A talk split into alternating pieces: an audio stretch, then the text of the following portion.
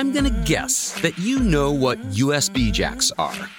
It is the most successful interface of, in the history of personal computing, and it's migrated into every device under the sun. Everything from toothbrushes to power tools to obviously automobiles, right? I'm also going to guess that you don't love USB cables. They have three different possible shapes at the ends, so you always grab the wrong one. And half the time, you plug it in upside down. It only goes in one way. The world's manufacturers listened. They've collaborated on a new improved super cable that can replace power cords, video cables, audio cables, and USB cables. The connectors are symmetrical, so you can't insert them the wrong way. The ends are identical too, so it doesn't matter which end you grab first. And these cables are interchangeable among gadgets and brands. It's called USB C, and I found the people who created it. I'm David Pogue, and this is Unsung Science. Wondery Plus subscribers can listen to Unsung Science ad-free right now. Join Wondery Plus in the Wondery app or on Apple Podcasts. Looking to instantly upgrade your Mother's Day gift from typical to meaningful? Shop Etsy. Get up to 30% off well crafted and personalized gifts from participating shops until May 12th. This year, embrace your creative side. You know, the side your mom gave you, and shop Etsy for custom jewelry, style pieces, home decor, and extra special items she'll adore. Need something original and affordable for Mother's Day? Etsy has it. Shop until May 12th for up to 30% off gifts for mom. Terms apply. If you're shopping while working, eating, or even listening to this podcast, then you know and love the thrill of the hunt. But are you getting the thrill of the best deals? Rakuten shoppers do. They get the brands they love with the most savings and cash back. And you can get it too.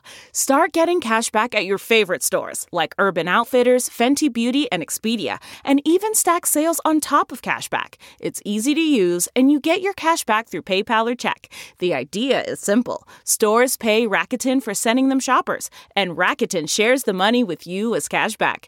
Download the free Rakuten app and never miss a deal, or go to Rakuten.com to start getting the most bang for your buck. That's R A K U T E N. Season 2, Episode 17 The Pulse Pounding Origin Story of USB C. honestly, you probably don't appreciate standards enough. I mean, when you buy a toaster, you don't have to worry that its power plug won't fit your wall outlet. When you buy a light bulb, you don't have to worry that it won't fit the lamp. Gas nozzles always fit your gas tank opening. Every HDMI cable fits every TV. Every belt can slide through every belt loop. You don't have to think about it. But you should think about it you are enjoying the work of some anonymous nerds who spent a lot of effort designing those standards and promoting them so that every manufacturer would be on board with them, so that you don't spend your life in a frazzled hell of things that don't fit other things. If you want to know how awful that would be, consider a realm where we don't have standards power cords and power bricks. You've probably got a box of them accumulated from over the years, socked away in some closet. A huge and stupid global source of waste, just because there wasn't one kind of power cord that's unified across brands and companies. Anyway, we are gathered here today to talk about one particular standard, USB C. There's a hyphen in there, USB hyphen C. USB C is one really amazing cable. It has no upside down, like the old USB. You can't insert it the wrong way. And it's the same connector on both ends. You can't grab the wrong end. A USB C cable can replace the power, video, audio, and data jacks of every phone, tablet, and laptop from every company. One single way to charge everything you own. One cable to rule them all. I've heard it called the Jesus Jack. These days, these jacks come on phones, tablets, laptops, desktop PCs, monitors, cameras, headphones, cars, mice, flash drives, printers, and on and on. It's how you charge a MacBook or an iPad Pro or a Microsoft Surface or a Google anything or a Samsung anything. The formal name is USB Type C, but normal people never say that. First of all, can I say USB C? Is that fine? You may. Yeah. In fact, Jeff will tell you that USB Type C and USB C are both registered trademarks. So they're both valid uses. I, I noticed in your emails, you guys say USB Type C. So I didn't know if I was offending you. No, I- no, I- no. Oh, okay. And who came up with the name USB C? I came up with USB Type C, if that's what you mean. It drives me crazy that an achievement as huge as this, one that affects almost every single person on the planet, goes completely uncredited. Nobody asks where these standards come from. They just sort of show up in your life.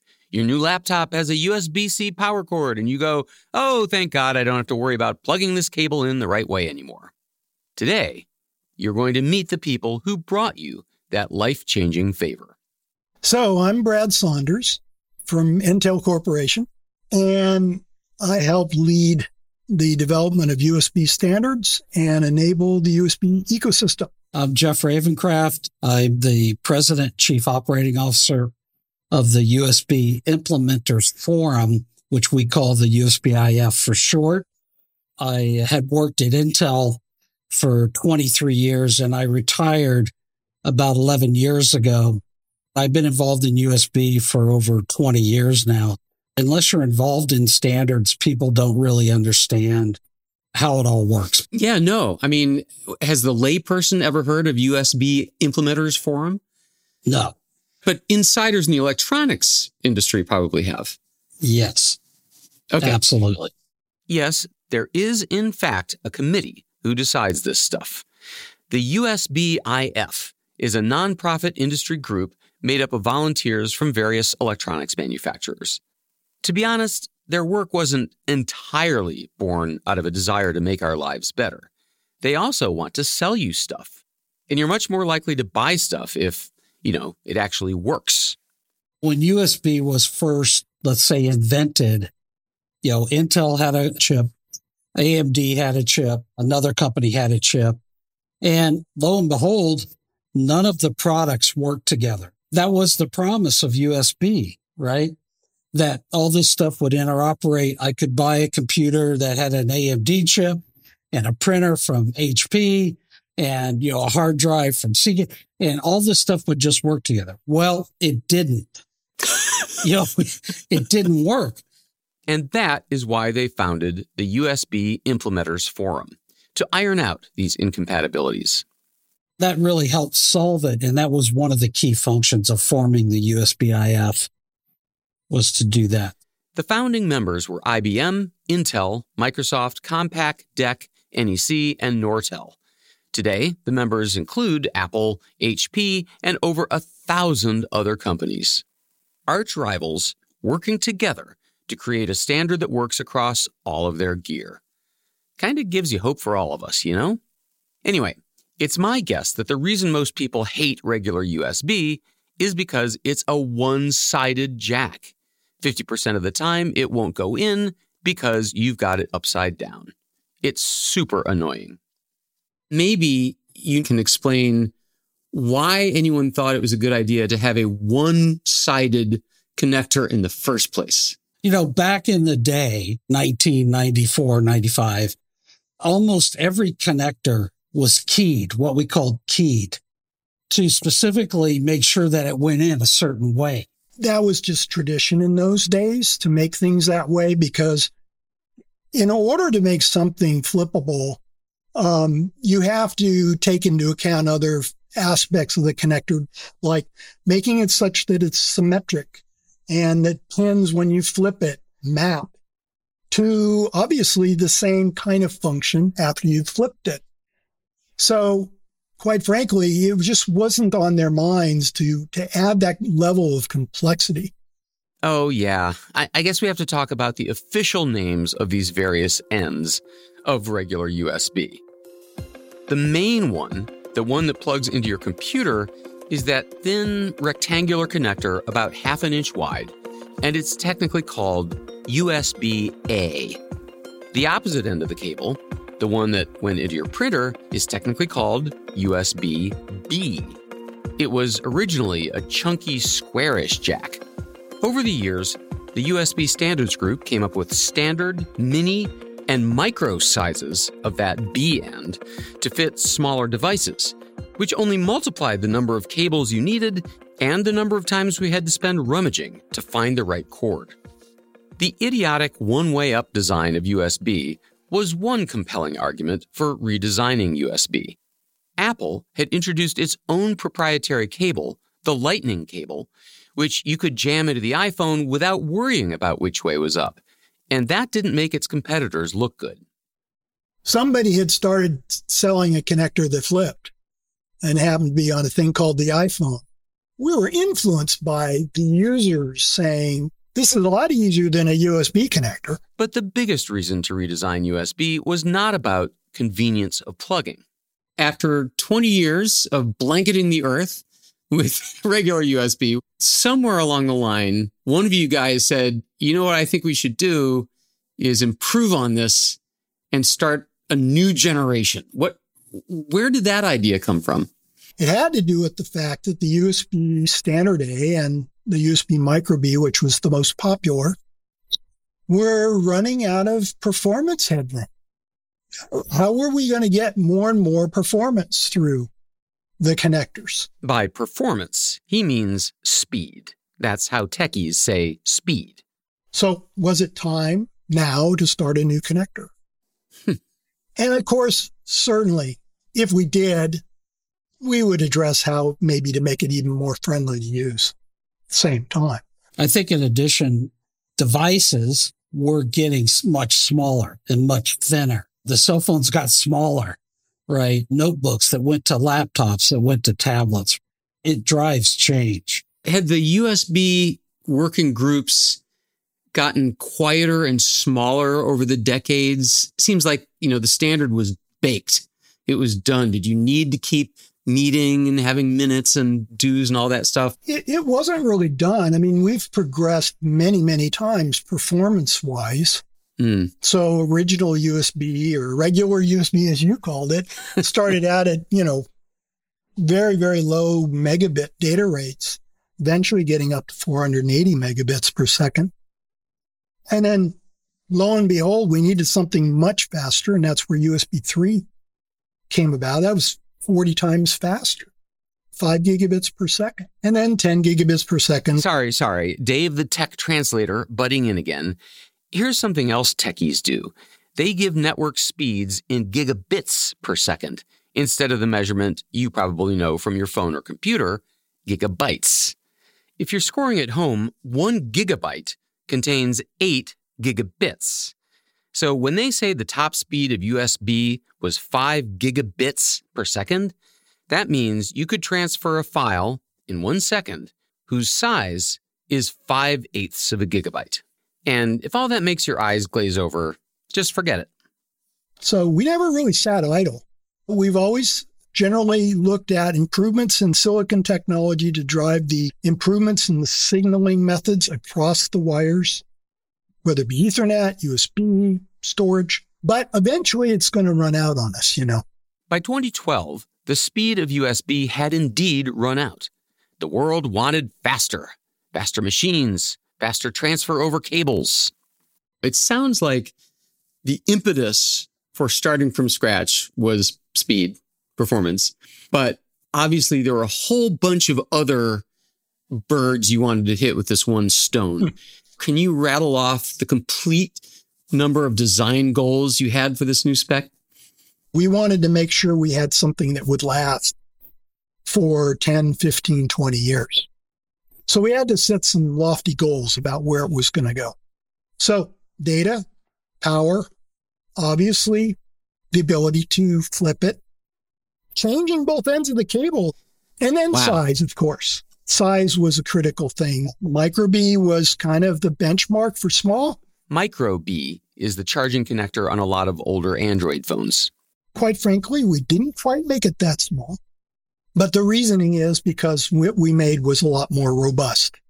The computer manufacturers on the committee wanted a jack that'd be so rugged it wouldn't snap if you shoved the back of the PC against the wall, the way USB Micro B might that connector was not mechanically strong enough to support anything other than a cell phone.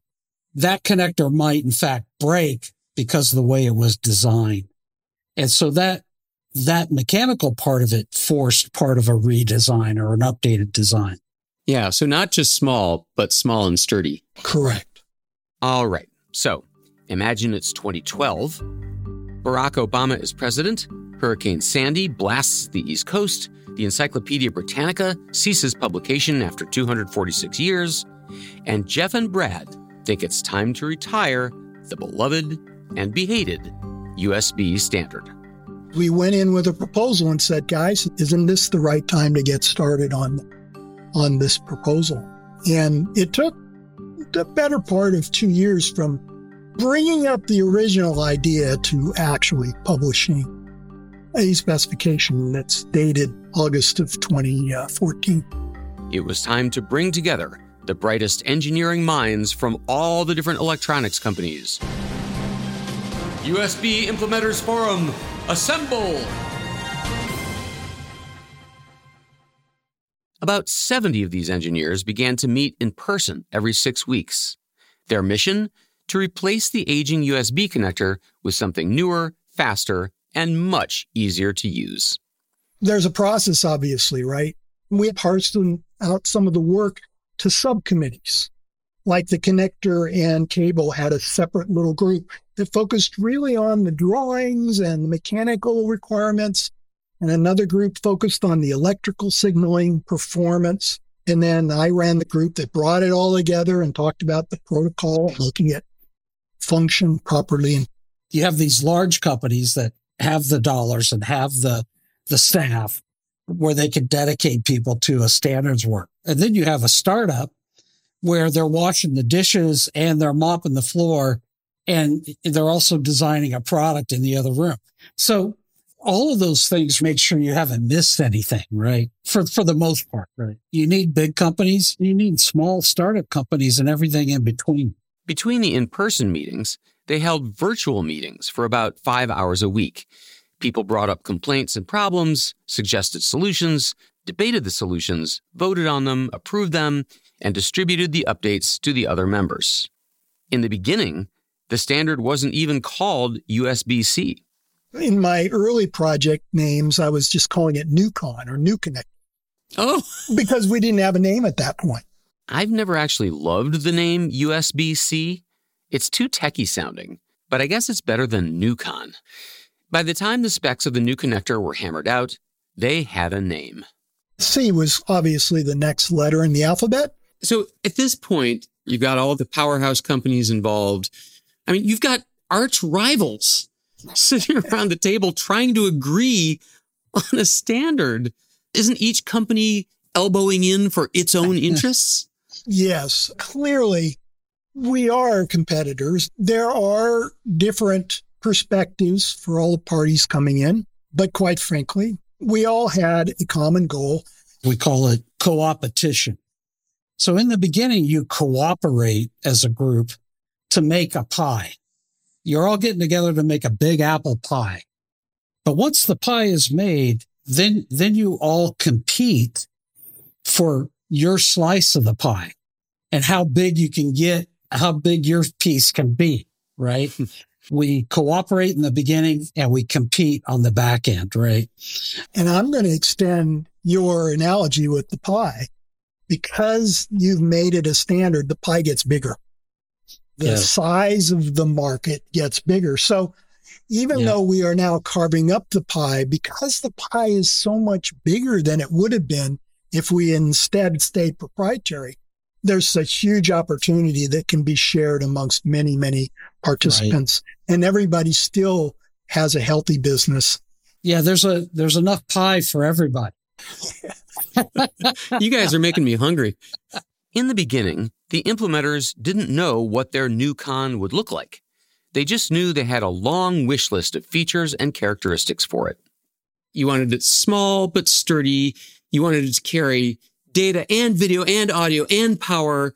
You wanted it to be able to work on laptops, phones, tablets, headphones. Every brand should interact with each other. I could, I could borrow a Dell charger to work on my Apple laptop. Flippability, reversibility. Surely there was some point in all this where you were, you guys were like, this part's going to be hard to pull off? Yes, that's a true statement.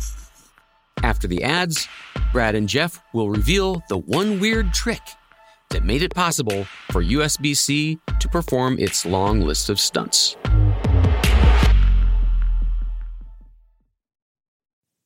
Okay, it's time to commit. 2024 is the year for prioritizing yourself.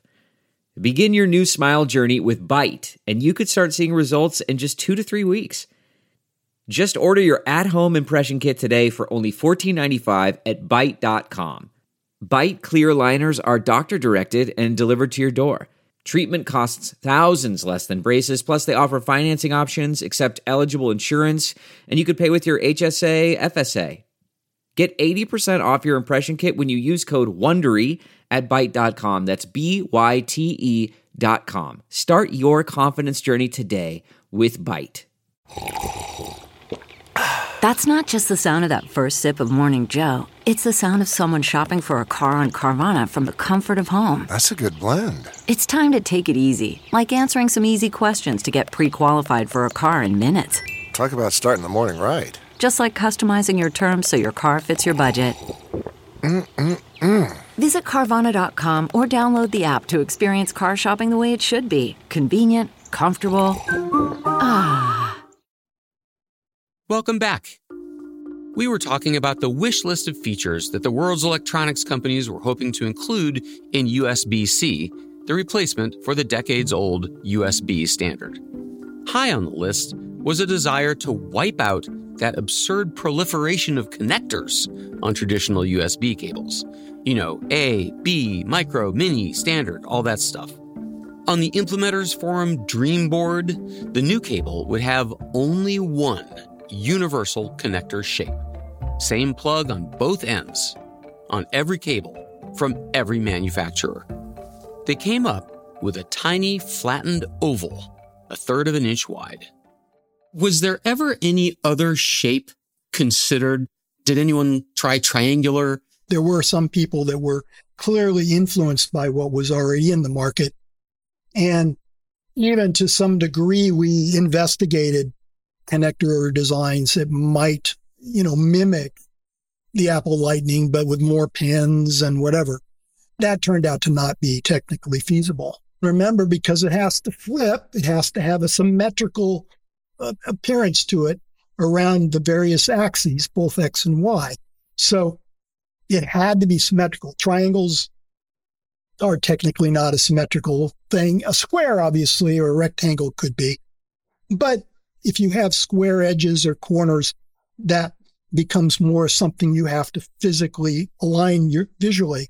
Huh. When I first did the demonstrations of USB Type C, I was plugging things together behind my back and showing people how easy it was to do. And it had a lot to do with the natural round, easy edge shape that we came up with. Now, inside the exciting world of plug design, the Lightning connector loomed large at the time. That's Apple's proprietary charging jack that came on every iPhone and iPad at the time. It's tiny, it's sturdy, and there's no wrong side up. So I'm going to jump in and say the obvious, which is somebody had started selling a connector that flipped and happened to be on a thing called the iPhone. We were influenced by the users saying, this is a lot easier than a USB connector. Mm-hmm. But we were quick to point out that what they had done for the iPhone, while a great solution for its use, was very limited. It doesn't have any performance margin. It's very few pins. It doesn't necessarily carry a lot of power. It isn't really the right solution for what we were trying to do. Remember, we're focusing not on phones only. We got PCs and all kinds of applications to consider. It seems like the lightning jack is inside out from USB C. In other words, the lightning jack Correct. is is a tongue with the wires on the outside of it. Correct. And as opposed to a sleeve with the wires on the inside of it. Correct. And it's to some degree why it seems smaller, why it's so much smaller in, in appearance, because you don't actually have all the shell around to protect the thing. But it does lead to some technical challenges. If you were to touch one of those contacts to another metal object, you could get an electrostatic shock to the connector or the plug. Yeah, getting electrocuted by your iPhone's power cord would not be a good look. Apple dodged the problem by adding a protection circuit. It works great for something like the Lightning connector, where high speed data transfer isn't the point. But those protection circuits are very hard to do for signals that run at gigabit speeds, which are a lot more sensitive silicon and a lot more difficult to protect against. So we had to naturally protect it with shells and mechanical solution as well. Now, the biggest wish list item for the new connector was to make it faster than USB or Lightning. And the obvious way to do that was to include more wires inside that could all be shunting data simultaneously.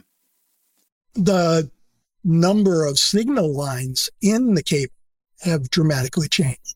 But standard A was how many pins, Brett? The original is four. Yeah, four pins.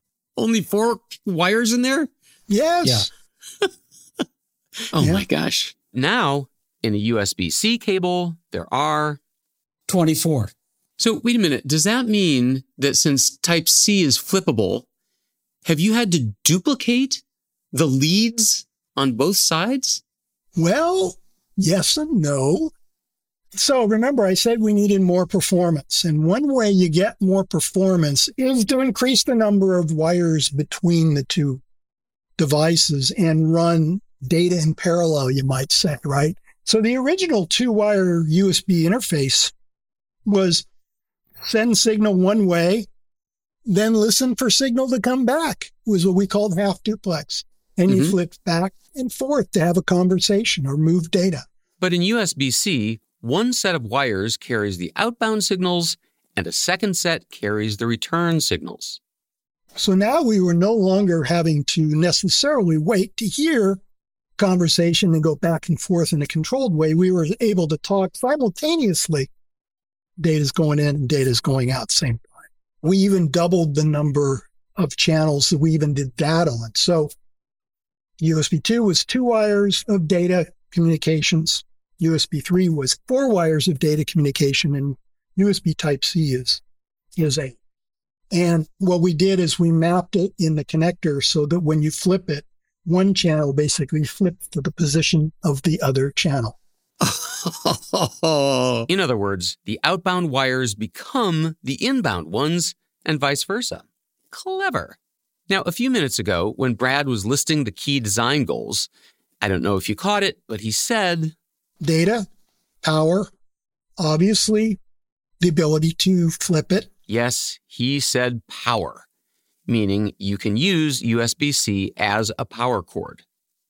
Now, the existing USB could serve as a power cord for some gadgets.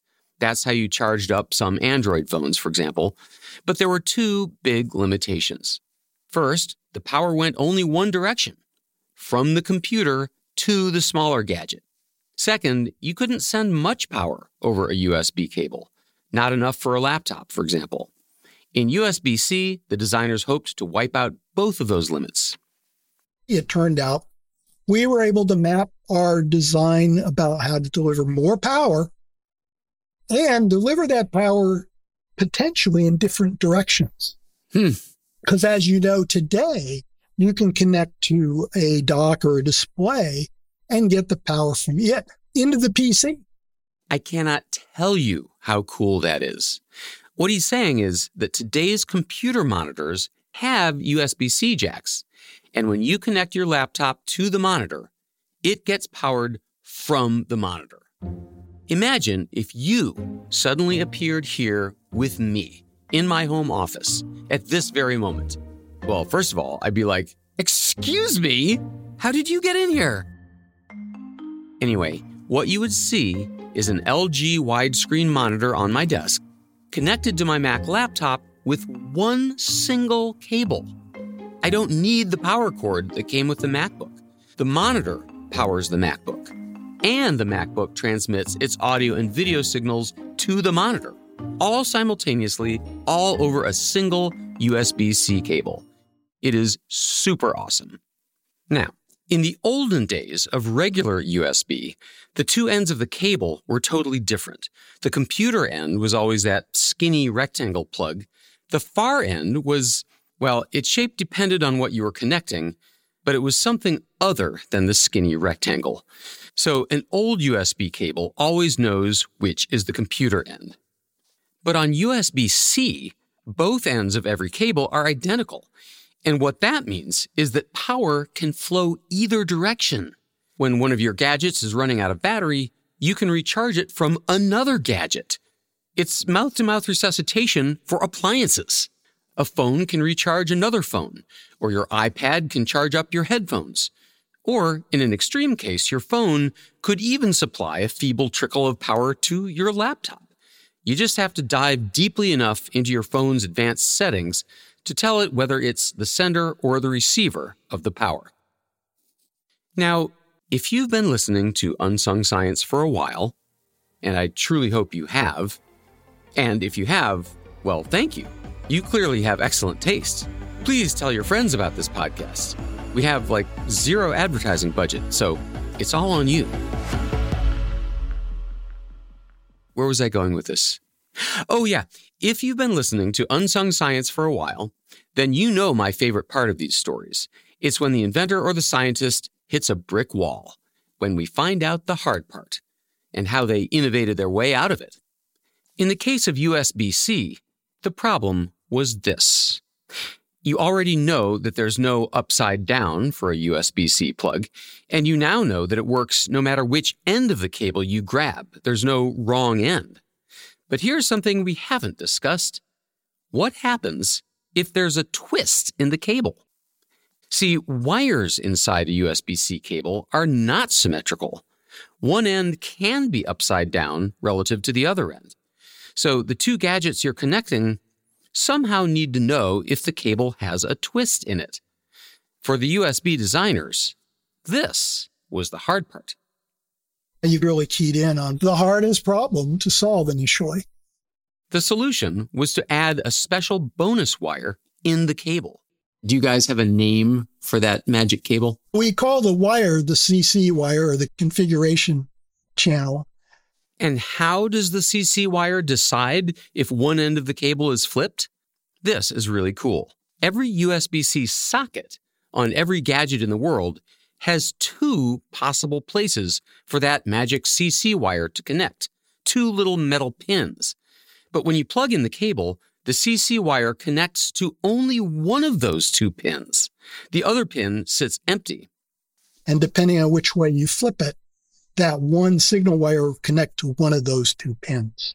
Come and therefore on. we can actually determine whether the connector is upside down or not in the socket. So, in essence, you've taken the, the chore of determining which is right side up away from the human and put it into your own connector. Correct.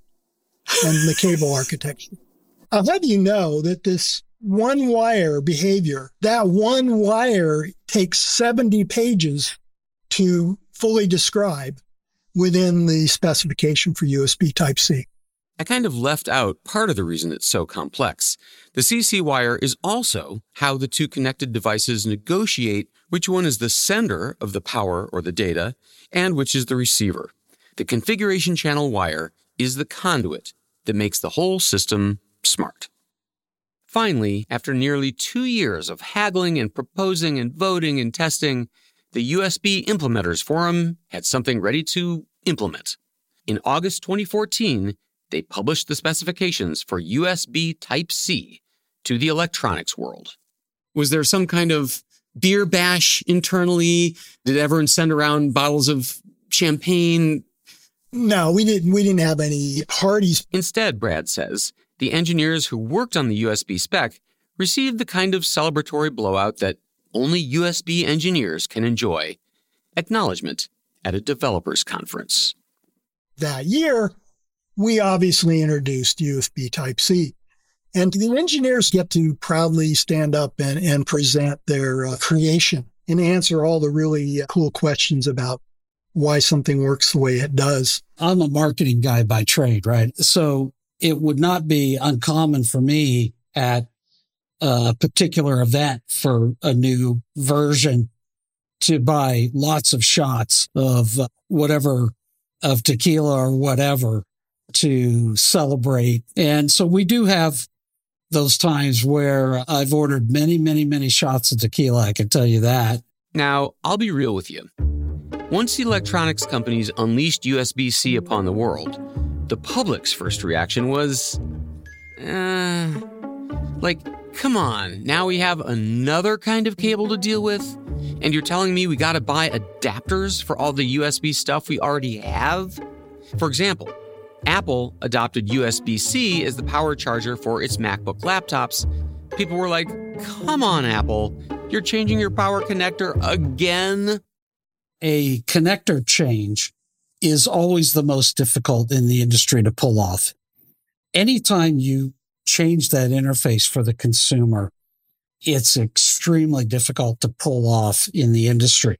Yeah. What's in it for them to go through is something they know will upset consumers. The benefits that they could give to their, their consumers, number one, is a huge thing. The, the charging capability, the power, the increase in performance, right? And this, this ease of use with the cable. I don't have to flip it three times. I don't have to have an A and a B.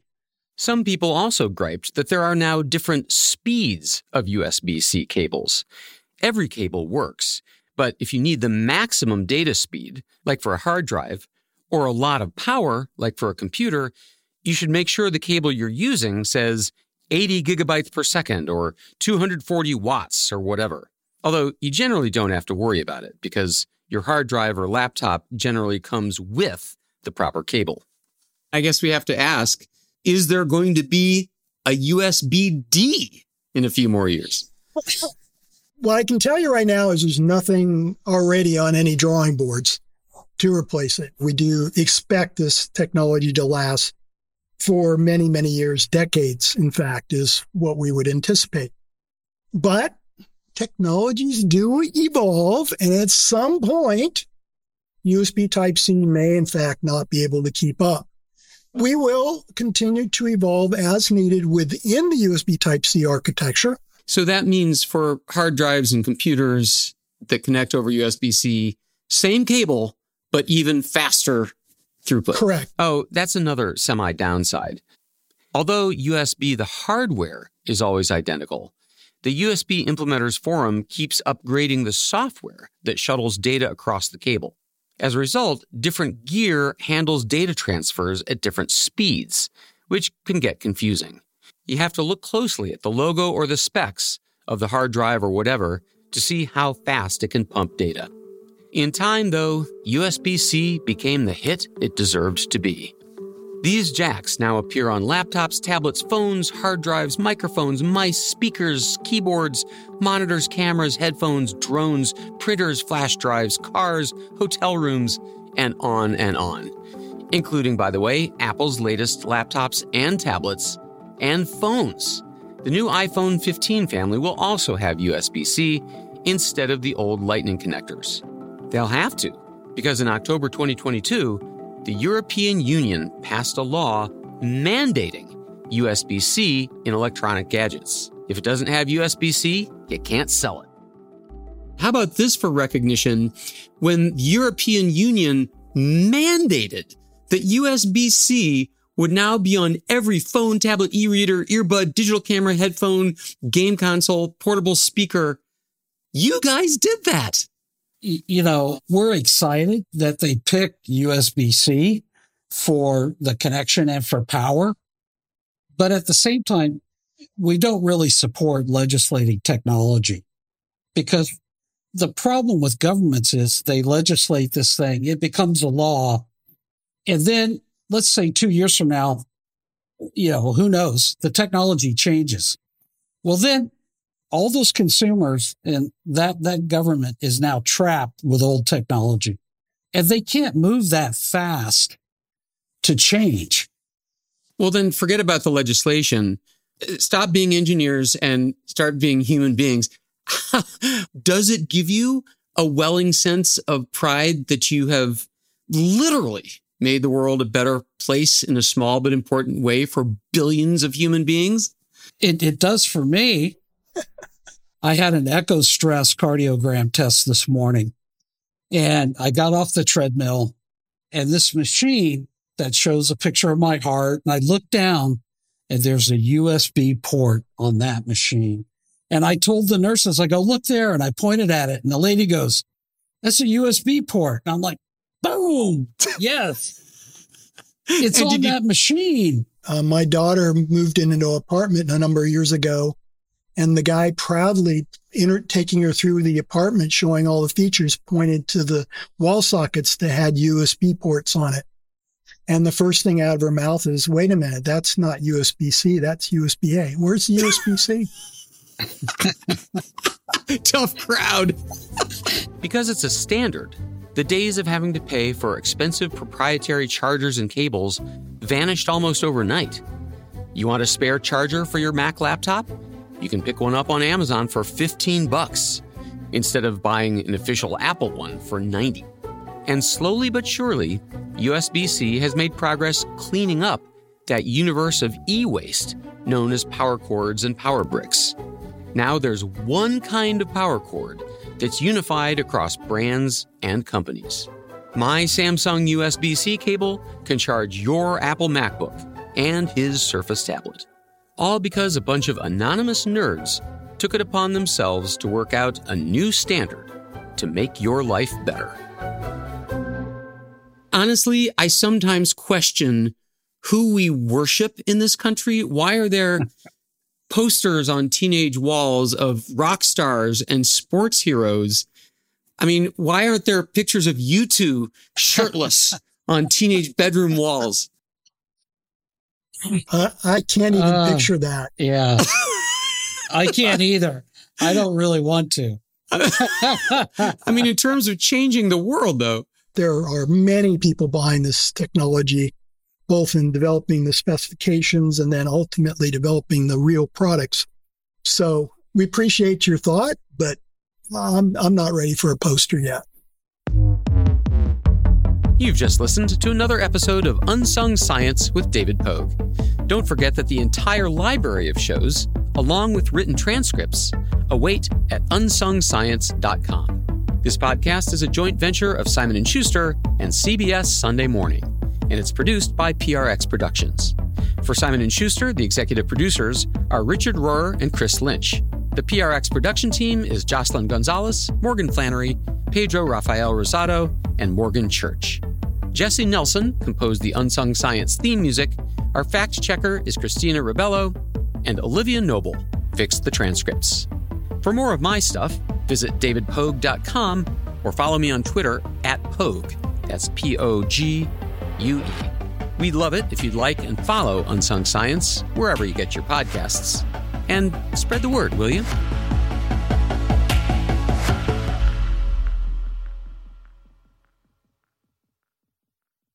If you like Unsung Science, you can listen early and ad-free right now by joining Wondery Plus in the Wondery app or on Apple Podcasts. Prime members can listen ad-free on Amazon Music. Before you go, tell us about yourself by filling out a short survey at wondery.com/survey. Hi, this is Jill Schlesinger, CBS News business analyst, certified financial planner, and host of the Money Watch podcast. This is the show where your money is not scary. It is a show that's all about you. It's your questions that make it possible for me to provide unconventional and entertaining insights on your money, and maybe more importantly, on your life. Follow Money Watch wherever you get your podcasts. You can listen ad free on the Amazon Music or Wondery app.